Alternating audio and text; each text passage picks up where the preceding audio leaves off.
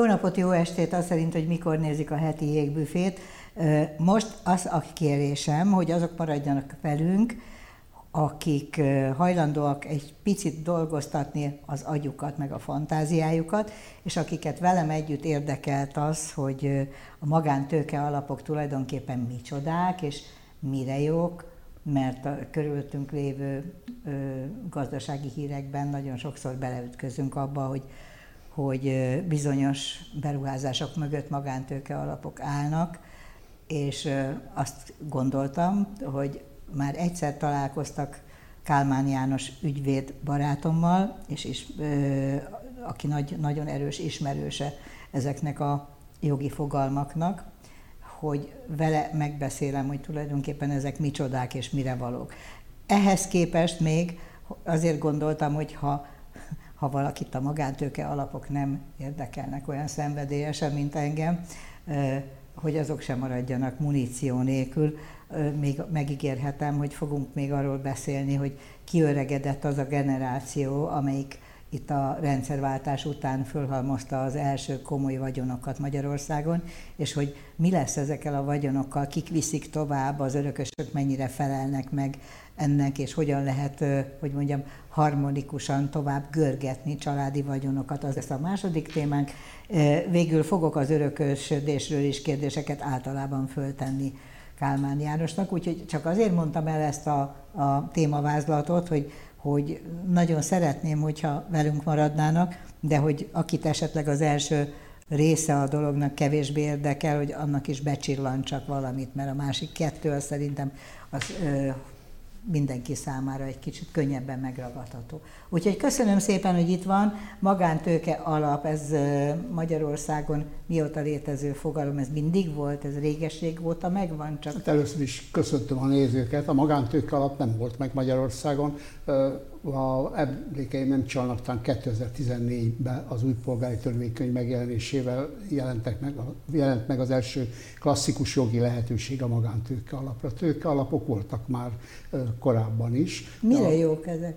A, a, hát mi, a, mi, a, mi az? A tőke alap egy viszonylag ősi intézmény, mondjuk a 17. században Hollandiában, vagy valami történelmek ezen alakult ki a tőkalap fogalma. A tőkalap az annyit jelent pusztán, hogy ketten, hárman, négyen, öten, akiknek van pénze, esetleg van elképzelése, hogy mibe, merre, hova fektesse, csak mondjuk kettő, három, négy, ötüknek van annyi pénze, hogy legyen, akkor azok összeállnak, összeadják a tőkét, és Közös célra valami? Közös célra, és, de lehet olyat is És létrehoznak egy vasúttársaságot, és hát kinek mennyi pénze van benne? pedig azt mondják, hogy a vasútba fektessünk uh-huh. pénzt, nem csak a vasúttársaságban, mindenfélébe, külföldön, belföldön meghatározunk, én beszállok, mit tudom én, 15 millió dollárral, a másik 8 millióval, zárt körbe egy társaság, ugyanazok a, a, az egymást ismerő vagy emberek, és összeadják a pénzt, és rábízzák egy erre való szakemberre, akár közülük valakire,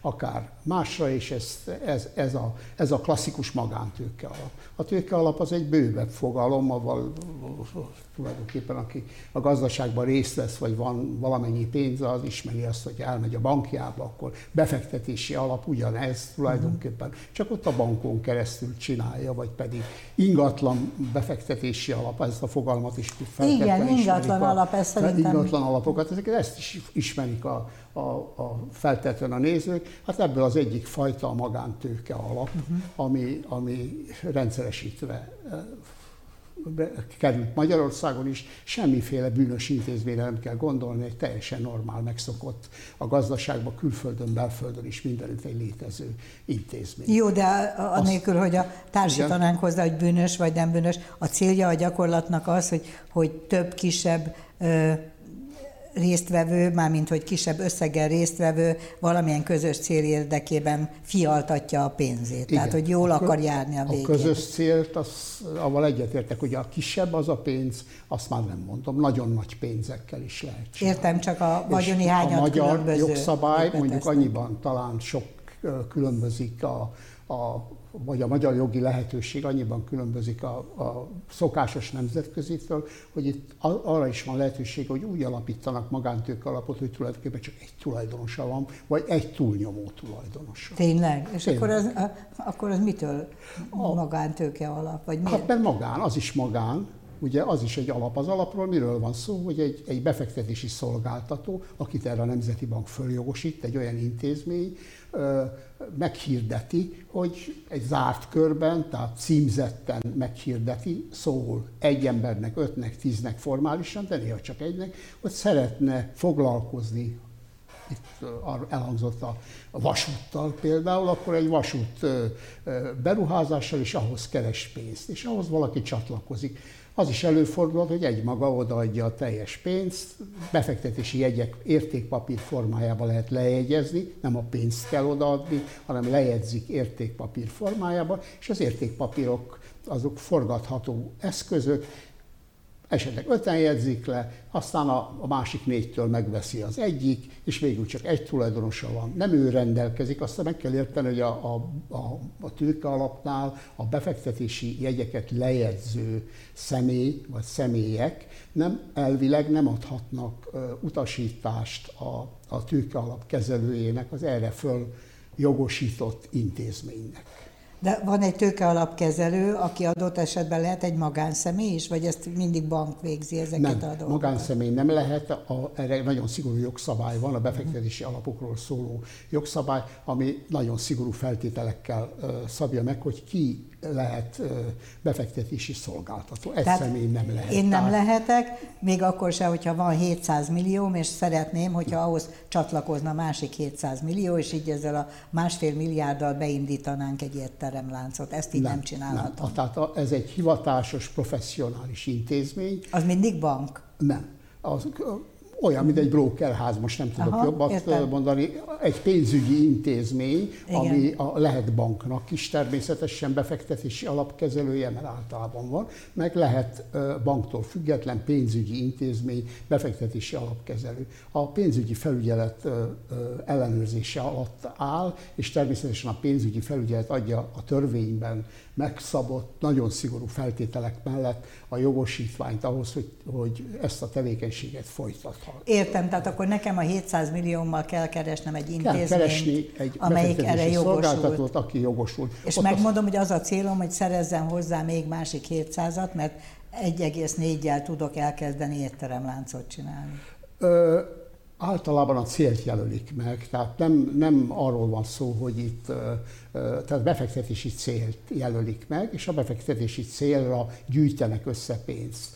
Most, hogy ez a befektetési cél konkrét, tehát arra van, hogy a Rumbak Sebessé utca sarkán mhm. fölépítünk egy 8 emeletes házat, Igen. azt hozzá kell tennem, hogy 600 millió forint az első, vagy 300 millió forint az első szintje az, ami... De én mondtam, szól. hogy héttel kezdem, tehát az rendben van.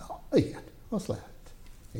És, és akkor meghirdeti a, a, a, a elvileg, ezt most az elvekről beszélünk, uh-huh. tehát azt, hogy ez klasszikus értelme, hogy elképzel, meghirdeti, hogy ő általában ingatlan befektetésre, akkor az ingatlan alap lesz, de a, a magán tőke alapok azok elsősorban, vagy kizárólagosan meglevő, vagy alapítandó cégek tulajdonát szerzik meg lehet, hogy mit a, maga az instrumentum is nagyon bonyolult, sokkal egyszerűbben nem tudom elmondani. Értem, Tehát de mostanáig a, akkor csak a tőkealapokról hát beszéltünk. A tőkealap, a magántőke És alap. akkor most átugrunk a magántőke alapba, Igen. amit tök más ezek nem, szerint. az sem más, csak ott az van, hogy kifejezetten annyi feltétele van, hogy magánszemélyek jegyezhetik le ezeket a jegyeket, és befe- tulajdonképpen ennyi, és a, az alapcélja, az, hogy meglevő társaságokba tulajdon szerezzen, azt tőkével lássa el, ha már megszerezte, illetve új társaságokat alapítson. Tehát erre a célra Aha. hozok létre egy, én, mint befektetési szolgáltató, egy, egy meghirdetem 3 milliárd forinttal, 100 ezer forint egy jegy, és azt magánszemélyek zárt körben, tehát címzetten lejegyezhetik. Nem mehet oda bárki, hanem azt, akit, aki... De miért akarna bárki is lejegyezni ebből egy Hát azért, mert hogyha itt a, a klasszikus napi példánál lennék, akkor azt figyelném, hogy Mészáros Lőrinc mit jegyez le, és én is oda tolakodnék, hogy abba a befektetési alapba szeretnék lejegyezni. De magántőke alap nem ilyen, a zárt körű. Ugye a, a, a nyilvánosnál. Csak meg... Mészáros Lőrinc mondhatja, hogy gyere te és lejegyezz. Csak mész, összeáll egy társaság. Igen. Vagy Mészáros Lőrincnek mondja valaki más, hogy gyere be Lőrinc szállj be, mert van egy nagyon jó. Hát ahogy elnéztem, sokan mondták neki, mert hogy a Direkt 36 elkutatta a magántőke alapoknak a tagságát, a valódi személyi hátterét, és Igen. nagyon sok fűződik Mészáros Lőrinc nevéhez. Hát, hogyha itt maradunk, ennyire konkrétá megy ez a beszélgetés, akkor a, a, a, a, a Direkt 36 vagy egészben, vagy lézben tudta földeríteni a, a Direkt 30... A tulajdonosokat. Igen, az információja onnan ered, a, az Európai Unió kötelezte Magyarországot is a végső tulajdonosi nyilvántartás létrehozására. A végső tulajdonosi nyilvántartás elvileg egy olyan nyilvántartás, amely bárki számára betekintést ad arra, hogy egy gazdasági szereplőnek ki a végső tulajdonosa. Ezt a bankok segítségével oldják meg, és ez az intézkedés a pénzmosás elleni védekezés céljából történt. A bankok számlát csak úgy nyitnak bármely gazdasági szereplőnek, ha a gazdasági szereplő hitelt érdemlően bizonyítani tudja, hogy ki a végső tulajdonos. Tehát például egy offshore társaságnál, a nyilvántartásokban nem lehet föllelni azt, hogy ki a végső tulajdonos, ott a bank beszerzi azokat az adatokat, információkat, ami megállapíthatja, hogy ki a végső tulajdonos egy offshore társaságnak. De mindenféle társaságnál elő be kell jelenteni, ki a végső tulajdonos. Végső tulajdonosnak azt nevezi a jog, aki legalább 25%-ban vagy azt meghaladó mértékben tulajdonosa egy cégnek, illetve olyan jogosítványokkal rendelkezik, amelyel a cég tevékenységét meg tudja határozni, és a cég nyeressége az ő érdekeit szolgálja. Uh-huh. Tehát készült egy ilyen nyilvántartás. Ezt az adóhivatalnál vezetik, a bankok szolgáltatják hozzá az adatokat. Tulajdonképpen ez minden országban így van? Ez minden országban így van, az európai kevésbé van, európai, európai országok között mindenütt így van. A ezt a lista mindenki számára nyilvános, vagy a mindenki talán túlzás, de hát, ügyvédek, újságírók nem. számára, tehát aki ezt minimális díjellenébe ebbe be lehet tekinteni. Hogy ne legyen ilyen egyszerű a dolog, az ezt létrehozó jogszabályból kimaradt a magántőke alap. Tehát a magántőke alapnál már legalábbis nem a, a végső tulajdonos, mert az, az bekerül, hanem az, hogy az mindenki számára betekinthető vagy nem, a magántőke alapot ezt nem uh, sorolja föl. Ezt használták ki Magyarországon, hogy a magántőke alapba nem lehet beletekinteni a végső tulajdonosi listánál sem. Amikor ez a jogszabály kijött, akkor ezt sokan tudták, sokan nem, nem volt egy értelme, könnyen értelmezhető a szabály, és jó néhány végső tulajdonos bejelentette gondosan azokat, akiket a Direkt 36 megtalált, és a, a NAV ezt ö, ö, nyilvánosságra hozta. Hogy ez a teljes ez a lista, vagy nem, azt nem tudjuk.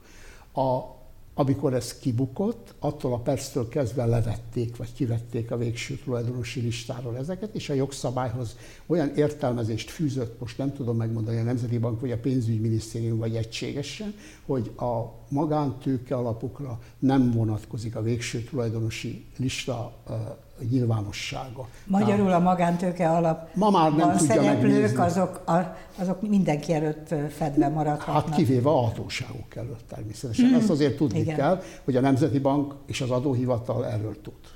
Igen, tehát hogy ha adózik az illető, akkor semmilyen okvetetlenkedő újságírónak vagy külső kíváncsiskodónak nem kell információt szolgáltatni, hogy kinek a pénze nem szerepel abban a, a magátőke alapban, és az a pénz mekkora, Igen. és egyébként mit szolgál, hanem tehát, hogy általánosan vagyonokat, meglehetősen nagy vagyonokat, hiszen azt mondta, hogy, Igen. azt mondta, hogy a beszállási határ az 300 milliótól kezdődik. Igen.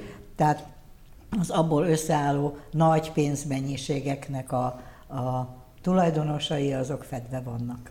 Ha magántőke Ha magántőke, legalábbis a sajtó előtt, a Magyarországon olyan 120 körül van a magántőke alapok száma? A, a, az én tudomásom szerint körülbelül jelenleg van 180. Ez úgy hozzávetőleges szám. Semmi a, akadály annak, hogy bárhány legyen, ugye? Semmi akadály. Ö, Na most, ez ami, milyen ami Magyarország, még hogyha már ilyen Igen. mélységekbe megyek be, akkor a, a Európai Unió Bírósága hozott most egy döntést, mondjuk talán 2020-ban, de lehet, hogy 19-ben, ami ezt a totális nyilvánosságot a, a, magánszemélyek adatvédelmével szembenállónak tartja, és ennek hatására nem csak Magyarországon nem lehet már megnézni a magántőke alap tulajdonosait, hanem legalább hat országban, például Ausztriában, meg Máltában, hogy mondjak két másik országot, tehát nem, nem kizárólagosan magyar lehetőség az, hogy a magántőke alapokat nem lehet megnézni. Ami itt a problémát adja, vagy a, ami mondjuk a, a Direkt 36-ot meg bárkit izgatja, az, hogy vajon a magyar hatóságok, itt beleértve a Nemzeti Bankot, mint pénzügyi felügyeletet és az adóhivatal, vajon mennyire érdeklődik a pénz eredete iránt, vagy nem. Ez, ami, ami, ami nehézé teszi a magyar helyzetet, ugye. Hát a Magyar Nemzeti Banknak ez feladata lenne, hogy a pénz eredete után érdeklődjön. Egyébként... Hát persze. A pénzmosás elleni, a pénzmosás igen. elleni egy, a legfőbb hatóságok egyike, hmm. már van kettő vagy három, a, a NAV mellett a, a, a Magyar Nemzeti Bank, mint pénzügyi felügyelet, tehát nem a, igen. a, a monetáris politikával kapcsolatos része a Nemzeti Banknak, hanem a pénzügyi felügyelet, ami most már sok éve a Magyar Nemzeti Bank alá tartozik. Én azt gondolom egyébként, hogy a, a pénzmosáson kívül azért van egy másik szempont, ami miatt a magántőke alapok háborítatlanságának Igen. érdemes utána nézni, hogy nevezetesen ezek a magántőke alapok nagyon sokszor közpénzből generálnak olyan magántőkét, ami, ami aztán rejté, rejtetté válik és eltűnik tulajdonosi szempontból. Tehát én azt mondanám, hogy azért lenne a teljes átláthatóságnak értelme, mert hogy ezek a magántőke alapok nagyon sokszor közpénzből épülnek. Hát közpénz hátterre. Lehet, hogy a szakmámmal ellentéteset mondok, de én is úgy gondolom, hogy egy, a, a társadalmi és közérdek az, hogy e, ennél lényegesen átláthatóbb, átláthatóbb legyen ez a rendszer. Sok minden mások miatt. De ne, nem az. De, de ezek a lehetőségek, ez csak azért a rendkedvéért mondom, hogy nem csak annak a 26 cégnek, hanem mindenkinek rendelkezésre állnak. Aztán az egy külön kérdés, hogy a többiekkel szemben az adóhivatal mennyire aktív, mennyivel aktívabb, mint mondjuk, hogyha Mészáros Lőrincről van szó, de hát ez már végleg nem az én szakmám. Persze, és egyébként pedig az lehet a végső érvelés azzal szemben, amit felvetettem, meg amihez Igen. ön csatlakozott, hogy amennyiben egyébként a köz számára teljesítik az adóterheket, Igen. akkor or, orrunktől lefoghagymást. Tehát, hogy nyugodtan, ha befizetik az adót, akkor ne firtassuk azt, hogy az a tőke hogyan keletkezett, vagy miből állt össze. Mert az egyetlen dolog ezzel kapcsolatban, illetve két dolog van, hogy a terrorizmussal ezeknek a tőkéknek semmilyen kapcsolatok ne legyen, tehát ne onnan jöjjön a pénz, és ne azt ö, támogassák valamilyen módon. A másik pedig, ami reális, hogy fizessék be az adót a, a pénzmozgások után, és kész. Tehát hát a... ez nagyon egyszerűen hangzik, én még hozzátennék egyet a közérdek védelméből, hogy talán az sem lenne helyes, vagy helyes, hogyha a betét, a magántőke alapkezelője esetleg mondjuk a, a a befektetési egy tulajdonosának tulajdonában áll, és rögtön megszűnik az a híd, amikor azt mondja, hogy megveszem a befektetési egyet, Igen. és bele se szólhatok, hogy ott mit csinálnak, de Mert ha az enyém az van. a cég, aki kezeli, akkor mi nyilvánvalóan a cég tulajdonos csak megmondja a kezelő cégnek, hogy merre, mit, hány óra, mely, hova tegye azt a Tehát, hogy a tulajdonos és a kezelője ne legyen ugyanaz a magántőke alapnak, azt mondja? Hát, én úgy gondolom, hogy aki lelejezi a magántőke alap befektetési jegyeit, az ne lehessen még közvetetten se tulajdonosa a, a, a tőkealap kezelőjének, annak a cégnek, ami a tőkealapot kezeli. Mert akkor ő mondja meg, hogy... Mert akkor, akkor, akkor csak egyet csinál azt, hogy, hogy elrejti a saját pénzemet, én megmondom, hogy tedd be abba a vasúttársaságba, amiről szó van, mert azt én tudom, hogy nem tudom, megnyerem a koncesziót, a, akármit, és azt tulajdonképpen akkor semmi értelme, és akkor a dolog csak arról szól, hogy hogy a többiek ne lássák, hogy ki nyerte meg azt a koncesziót. De ilyen például van, ez ilyen 35 évre megkapott autópálya koncesszió? Hát, annak a, a mögött is magántőke alapok állnak. Aha. Általában ilyen hosszú távú közpénzből ö, elnyert konceszióknak a magántőke alapba való landolás az normális dolog? Vagy amit a jogszabály nem tilt, az mind rendben van? Hát, hogy mi a normális, vagy ezen, ezt, ezt erre A világban nem, nem szokott tudom. ilyen lenni? A, én, én meg kell, hogy a fogalmam sincs, hogy a világ jelentős részében hogy történik ez a koncesziós társaságoknál, de általában a, a általam ismert helyeken pontosan az ilyen koncesziós ügyek a legtranszparensebbek. Én azt nem állítom, hogy másod korrupció nincs, és másút meg azt se állítom, hogy itt csak korrupciós alapon szerezték meg, semmiért nem mondok, de mondjuk minden koncesziós ügynél, mindenütt a, a kultúrvilágban nagyon nagy nyomaték és nagyon erős nyomás nehezedik a, a kormányzatokra, mm. vagy a koncesszió kiadására, feljogosított szerve esetleg önkormányzatra, hogy az teljesen transzparens legyen. Azon gondolkoztam, mi alatt ezt hallgattam, hogy az én professzorom és az ön irodatársa, Sárközi Tamás, aki a társasági Volt törvény... Volt társam, mert meghalt már szegény. Igen, igen, igen, igen. igen. Társasági törvényt ő dolgozta ki Magyarországon, és ilyen értelemben az nem túlzás, hogyha azt mondom, hogy a magyarországi kapitalizmus, így az újkori igen. kapitalizmus jogszabályi kereteinek nagyon ö, nagy tudója és kidolgozója volt, hogy ő vajon mit mondana arra, amikor én itt elkezdek neki feszülni annak, hogy és akkor átláthatóságot követelek, és a, tudjuk meg azt, hogy pláne a koncessziónál a 35 évre odaadnak valamit, hogy akkor az, az hogy lehet el, elfedni egy ilyen magántőke alapba, hogy soha többet az adóhivatal. Hogy mit mondana? Szerintem azt mondana, hogy húzzam vissza az orromat innen, de gyorsan, mert ugye ez hát, a normális. Én nekem 30 éves kollégám volt, és nagyon Azért közeli barátom, a Sárközi Tamás, úgyhogy is a társasági törvény kidolgozásában is részt vettem vele. Ő nagyon cinikus ember volt, de mondjuk a korrupciónak nem volt híve. Uh-huh. Tehát nem azt mondaná, hogy a nem. kapitalizmus minden fölött, és... Hát, hogy a kapitalizmus minden fölött, azt lehet, hogy mondaná, de az, a kapitalizmus még önmagában nem jelenti azt, hogy, hogy minden mindenkivel összefonódjon. Hogy a kapitalizmust ki szereti, ki nem szereti, ki mennyire, az, az mindenkinek az ízlés dolga. De én az ellen mélyen tiltakoznék, hogy a kapitalizmus az a korrupciót összemossa, Aha. vagy egy, egyet jelentene. És Magyarországon egyébként? A Svédországban is kapitalizmus van, vagy Dániában mondjuk azért mondom ezeket az országokat, mert ott a, a, a transzparensi mérése szerint a legalacsonyabb a korrupció. Na, jó, csak azt, amiért ezt az egész témát így ide gurítottam önök elé, meg a szakembert ide citáltam, az azért van, mert hogy kíváncsi vagyok arra, hogy a magántőke alapok azok elméletileg ilyen szempontból a, a korrupciónak nem, nem feltétlenül a keltetői, de hogy egy, egy nagyszerű formák arra, hogy mindenki, aki vizslatná azt, hogy honnan megy a tőke ezekbe a és hogy hogyan válik névtelenné, hogy az kinek, kinek a pénze, ami abban van. Hát az, ez azért az embert ilyen rossz sejtésekkel tölti fel, nem? De, Tehát, hogy... de természetesen sejtésekkel tölti fel miután én régen csinálom ezt a szakmát, a, a gazdaság szereplői törekszenek azért a többé-kevésbé sokszor az anonimitásra.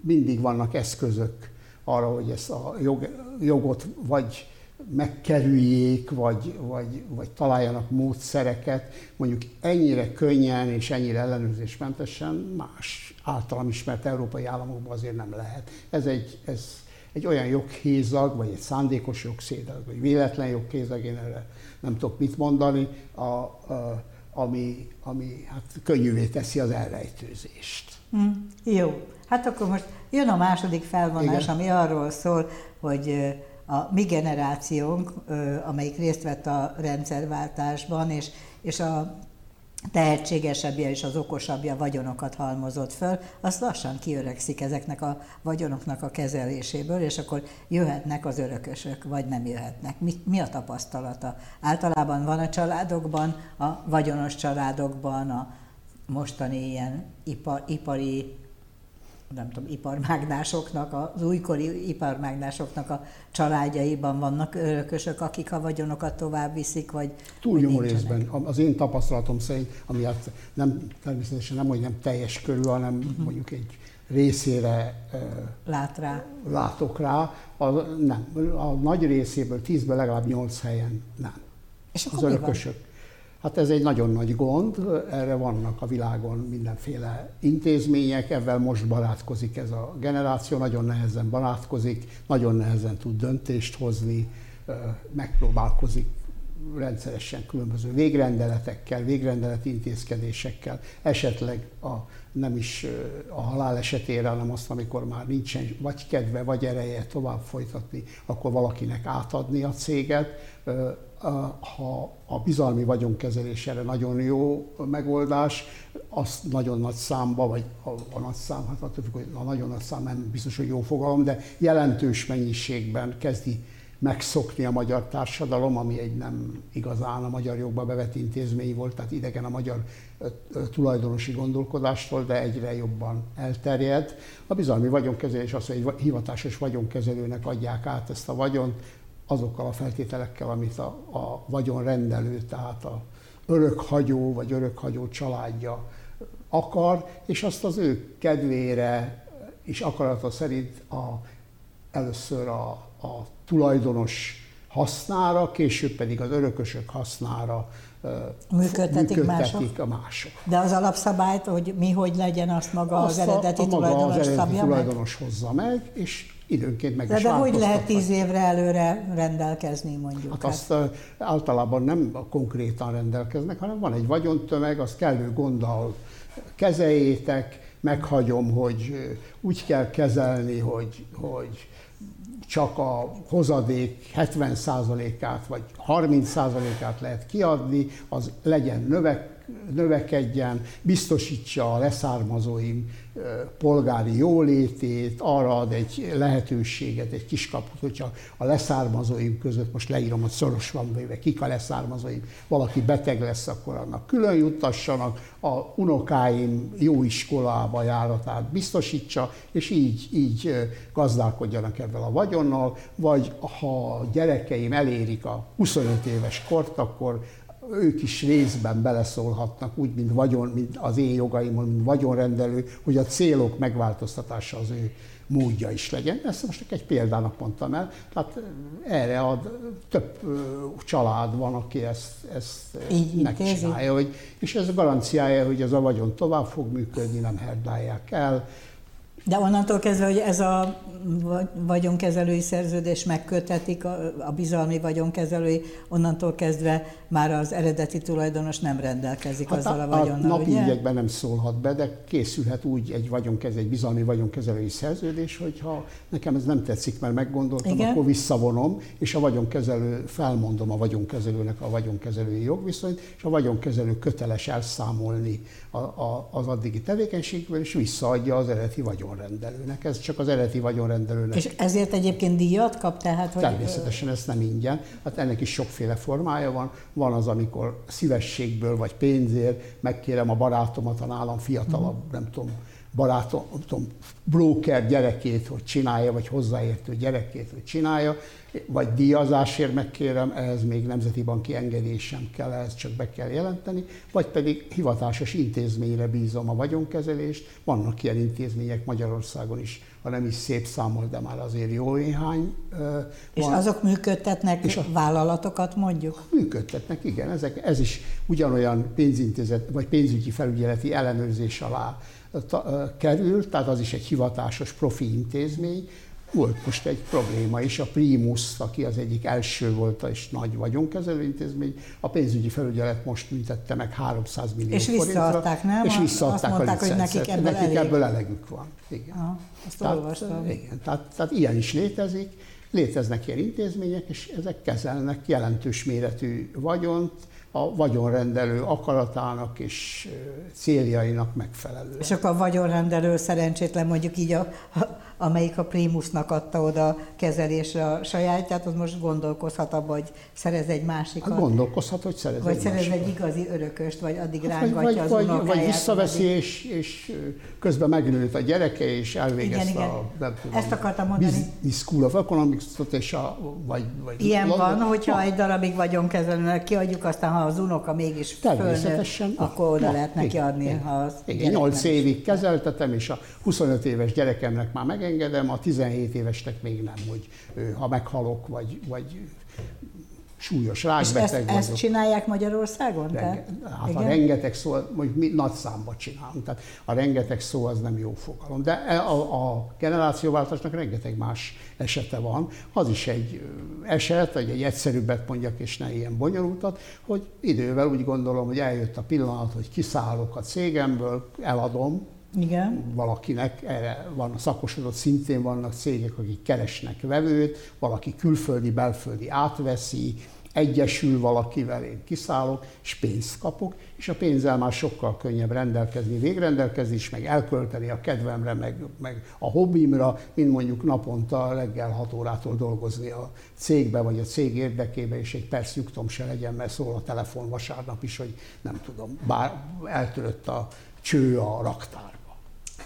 Melyik a gyakoribb egyébként, hogyha szeretnek pénzt megkapni, vagy a, a tulajdonosok, akik kiöregednek, tehát eladni szokták-e inkább, vagy azt, hogy szeretik azt, hogy létrehoztak valamit, és azt szeretnék, ha az tovább működne, és szolgálná az utána következő generációk jólétét.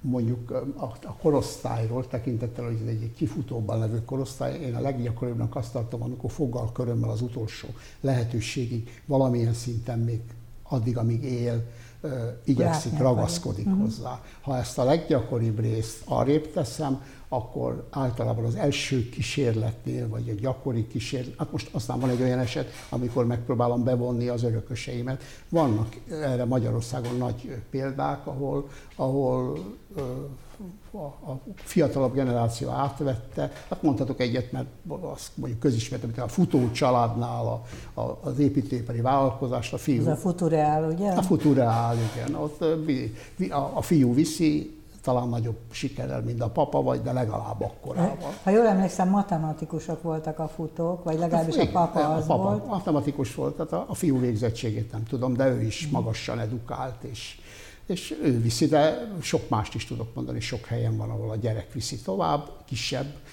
cégeknél is. Ez egy következő eset, és van, ahol a gyerekek teljesen elmennek, és nem is kívánnak ebben foglalkozni, akár még úgy is, hogy üzlettel foglalkoznak, de valahol másút, ott általában azon törik a fejüket a, a, a szülők vagy az örökhagyók, hogy eladják ezt valakinek valamilyen formába, pénzét tegyék, átadják, és ezt erre nagyon nehezen tudják rászállni magukat, és aztán a pénzzel rendelkezni.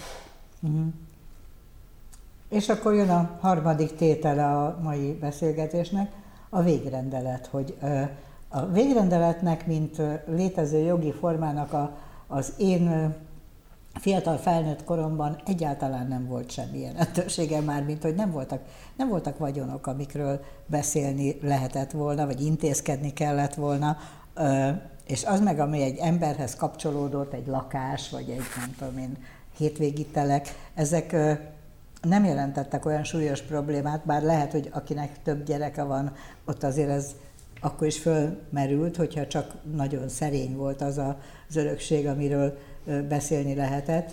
Tehát, hogy amikor én a jogot tanultam, akkor kezdték pedzeni azt, hogy a végrendelet az egy nagyon szükséges intézkedési forma, de a gyakorlatban alig voltak emberek, akiknek végrendeletük volt. Most már soknak van, ugye? Soknak van. Én, amikor én elkezdtem ügyvédkedni, ami már igen régen volt, akkor a kollégáim azt mondták, hogy a végrendelet a legfontosabb emberi aktusok egyike, pedig az bőven még a szocializmus és a vagyonnélküliség időszakán volt, és azt az anekdotát mondták mindig, hogy két úr beszélget, és megkérdezi az egyik a másiktól, milyenek a gyerekeid, jó testvérek? Azt mondja, hát nem tudom, nem örököltek még.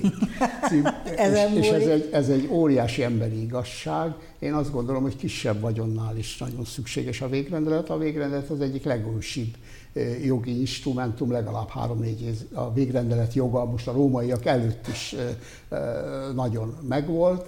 Már tör, törzsi időkben is működött. Már törzsi időkben is működött, és, és, és valószínűleg a törzsi időkben is összevesztek az örökösök a, a barlangon, a, a, a barlangon és a, nem tudom, a kőbaltán. Ezért én úgy gondolom, hogy ez egy nagyon fontos dolog, hogy a végrendet mindenkinek tudomásul kell venni, hogy az élet befejeződik egyszer, és hogyha van miről végrendelkezni, akkor érdemes egy végrendet, nem is különösebben bonyolult, nem is különösebben drága.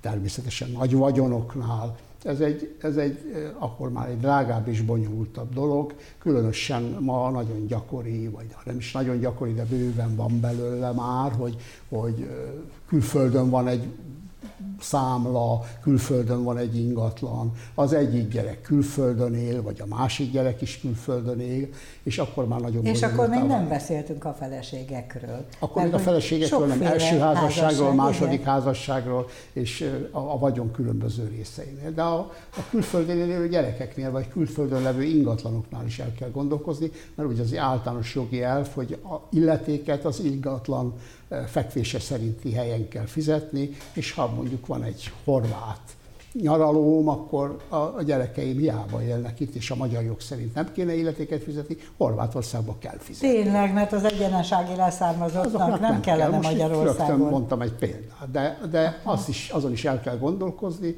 hogy vajon ha titokban van egy számlám Svájcba, akkor mégiscsak valahogy intézkednem kell, hogyha lehúnyom a szememet, akkor a örököseim tudják, hogy az a számla létezik, mert esetleg nekik se akartam megmondani, de arról azon is el kell gondolkozni, hogy hogy fogják megkapni attól a svájci banktól.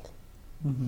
Tehát a, a svájci bankok nagy százalékban ezekkel a vagyonokkal éltek nagyon jól. Már hát, itt voltak ö, nagyon igen, nyereségesek, igen, nem? Mert hogy maradt ott mindenféle maradt ott, rendelkezés és is marad, pénz. Hát igen, mondjuk ebben a televízióban lehet oda, hogy a holokauszt után óriási a svájci bankok, hogyha megint bár ez nem anekdóta, inkább szomorú tény, hogy halotti anyakönyvi kivonatot követeltek a, a, a, az örökösöktől. És ha nem volt, hát akkor az nem nagyon hiszem, tartott... hogy hát persze, hogy nem volt, hát mitől olyan gondosan kiállítottak volna halotti anyakönyvi kivonatot. De ez akkor... borzasztó, tényleg? Igen. És ezzel nem léptek fel, vagy nem ágáltak? Dehogy nem, a, a, a amerikai bíróságokon pert indítottak, és a, a holokauszt túlélőinek ö, ö, kárpótlásába a svejciak óriási összeggel vettek és vesznek még a mai napig részt. Tehát elveszítették a pert, és nem akartak újat húzni az amerikai bankrendszerrel, és ezért fizettek.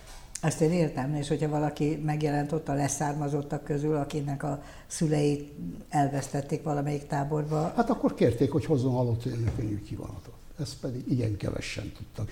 Hogy én nem vagyok ennek a dolognak nagy ismerője, mm. úgyhogy nem tudom pontosan, hogy, hogy 1900 hányban, mondjuk 60-tól kezdve igen. már talán nem kérték, vagy 70-től én ezt nem tudom megmondani. Nem tudom, hogy ez hogy történt, de mondjuk ez egy, a bankrendszer ismerője, ez egy híres igen. Mondom, az anekdóta nagyon csúnya szó itt, ez nem, nem ez egy ismert történet. Ismert történet. Igen. Azt akartam volna még megbeszélni, hogy egyébként ezeknek a tehát ahol nincsen leszármazott, ott, ott pláne érdemes csinálni végrendeletet? Tehát, hogyha, mi van, hogyha valakinek nincs gyereke, Viszont mindenféle oldalág van, de nem feltétlenül szeretné, hogy azok, hát azok örököljenek. A, a, az ügyvédek legnagyobb kuncsaftjai. Mert, igen? Igen, mert azok, hogy megöregszenek, úgy csinálnak végrendet, és hát természetesen van valamennyi vagyon, úgy csinálnak végrendet, majd egy év múlva újat csinálnak, aztán két év múlva megint újat, mind ameddig élnek, addig végrendeleteket. Mert ugye megsértődnek, megharagszanak az örökösre, másképp gondolják, és új végrendeleteket csinálnak. Ja, erre nem is gondoltam, értem. Értem. És uh, ahol egy gyerek van, az a legegyszerűbb eset, mert ott a hát gyerek a, mindent visz az, az, az öröklés rendjéről tudok beszélni, ugye kétféle öröklés, tehát mondjuk két alapféle öröklési rend van, mert most van sok minden, hogy a öröklési szerződést, most nem akarok uh-huh. itt. A, van a törvényes öröklés, és van a végrendeleti öröklés. A, a, a törvényes öröklés, a polgári törvénykönyv pontosan meghatározza az öröklés rendjét, akkor, hogyha nincs végintézkedés, tehát az elhalt után maradt vagyon, és végintézkedés nem történik, akkor a polgári törvénykönyvben szabályozott módon örökölnek a, a család, elsősorban a család, házastárs és családtagok. Ha van végrendelet, akkor bizonyos megkötésekkel, tehát nem lehet teljes egészében mellőzni a gyereket, a végrendelet szerint kell örökölni. Tehát, Aha, tehát a törvényes öröklést azt nem kell feltétlenül figyelembe venni, akkor, hogyha van végrendelet, az hát, megkerülheti? Hát a, a végrendelet uh, szinte minden vonatkozásban megkerülheti a törvényes öröklést, egyetlen egyben, nem a köteles részben. Nem a köteles rész az azt jelenti, hogy, hogy leszállom a gyermeket és házastársat a teljes vagyomból nem lehet kizárni, kizárni csak kitagadni. Kizárás az, hmm. a, mindjárt mondom, a kettő között a különbség, hanem a törvényes öröklészének az egyharmada mindenképpen tehermentesen megilleti. Kitagadni csak a polgári törvénykönyvben fölsorolt esetekben lehet az olyasmi, hogy életére tört meg durva hálátlanság, meg kell indokolni, és mondjuk hosszú börtönbüntetésre ítélték. Szóval ilyen, ilyen uh-huh. esetekben, tehát konkrét esetekben lehet végrendelettel elérni, hogy a gyermekem ne örök. Hogy a gyerek ne jusson hozzá minimum az egyharmadához. Mi, minimum az őt illető része egyharmadához. Aha, és a új feleség régi gyerekek konfliktusa az... Hát a gyerekek teljesen mindegy, hogy házasságból, házasságon kívül, első értem. házasságból, második házasságból, vagy notabene öreg, örökbefogadott gyermek az egy sorba kerül, az gyerek, gyerek az örökli a részt, sőt, még a, a, a azt mondják mindig, hogy új polgári törvénykönyv, ami már nem annyira nagyon új, bevezette azt, hogy a gyerekekkel egy sorba kerül a túlélő házastárs is. Uh-huh. Az együtt élő túlélő házastárs. Tehát, ő... Tehát, hogyha három gyerek van, meg egy, egy túlélő házastárs, akkor négy egyenlő részben öröklik a törvényes öröklészrend szerint az elhalt vagyonát. Ezt a régi gyerekek nem nagy örömmel fogadják akkor, hogyha egy új feleség van, nem? Hát hogy persze, ezek be, beáll melléjük. Megint, hogyha ha szabad valakinek tanácsolni, vagy ha fölmerül, akkor az, hogy akinek több házasságból több gyereke van, és notabene a jelenleg élő házastársa nem az, akitől a gyerekek vannak, az érdemes végrendeletet csinálni.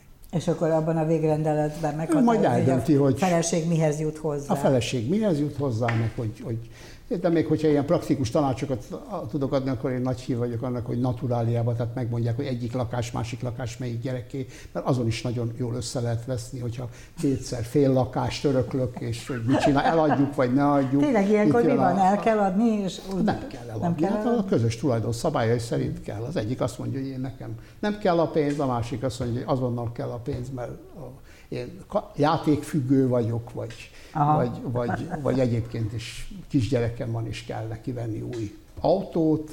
Hát ez, ez az élet végtelen a, a, a lehetőség is végtelen, a paletta, amin az emberek egymásnak tudnak esni, és hát nyilvánvalóan az emberi érdekek különbözőek. Ezért fontos a végrendelet. És a végrendelettel egyébként meg lehet határozni azt, hogy a hatályos feleség, tehát aki éppen van, és mondjuk csak Igen. másfél éve van, mert Igen. akkor támad gusztus a 28 éves nőre a 70 éves úrnak, vagy Igen. szélsőséges Igen. példát Fordította esetben is. Fordított esetben ugyanazt, tehát legyünk gender semlegesek. Igen. Igen viszont vannak a gyerekek, akkor a végrendelettel meg lehet mondani, hogy a 28 éves feleség az kevesebbet kap, vagy ott is kell az egyharmad. Ott is a köteles le. rész Tehát alá már nem tudom, csak a, hogyha... A, a vagyon a, egyharmada őt is A vagyon egyharmada, igen. Abban az esetben együtt él. Tehát akkor négy részre mondjuk három gyereknél... Az együtt élő házastárs. Igen. Tehát az is kell, hogy Az együtt élő házastárs az annyit jelent, hogy mondjuk van három gyerek meg a házastárs, akkor négy részre osztik igen. a vagyon, és a negyedének az egyharmada, egy mindenképpen igen, jár ennek a nőnek. Az viszont tisztán. De meg lehet írni a végrendeletbe, hogy annál többet viszont nem kap. De ahhoz meg, meg kell írni a végrendelet. a végrendelet. igen. Ha nem, akkor a negyedét kapja. Ha nem írok végrendetet, akkor negyede az Mindenki, akinek van 28 éves feleség, és amúgy 70-en fölüli, ajánljuk ezt a részt nagy szeretettel, és fordítva. Tehát, hogyha valakinek van egy 28 éves férje, 72 évesen, az is az. gondolja át, hogy hogyan végrendelkezik. Nagyon szépen köszönöm, hogy itt volt.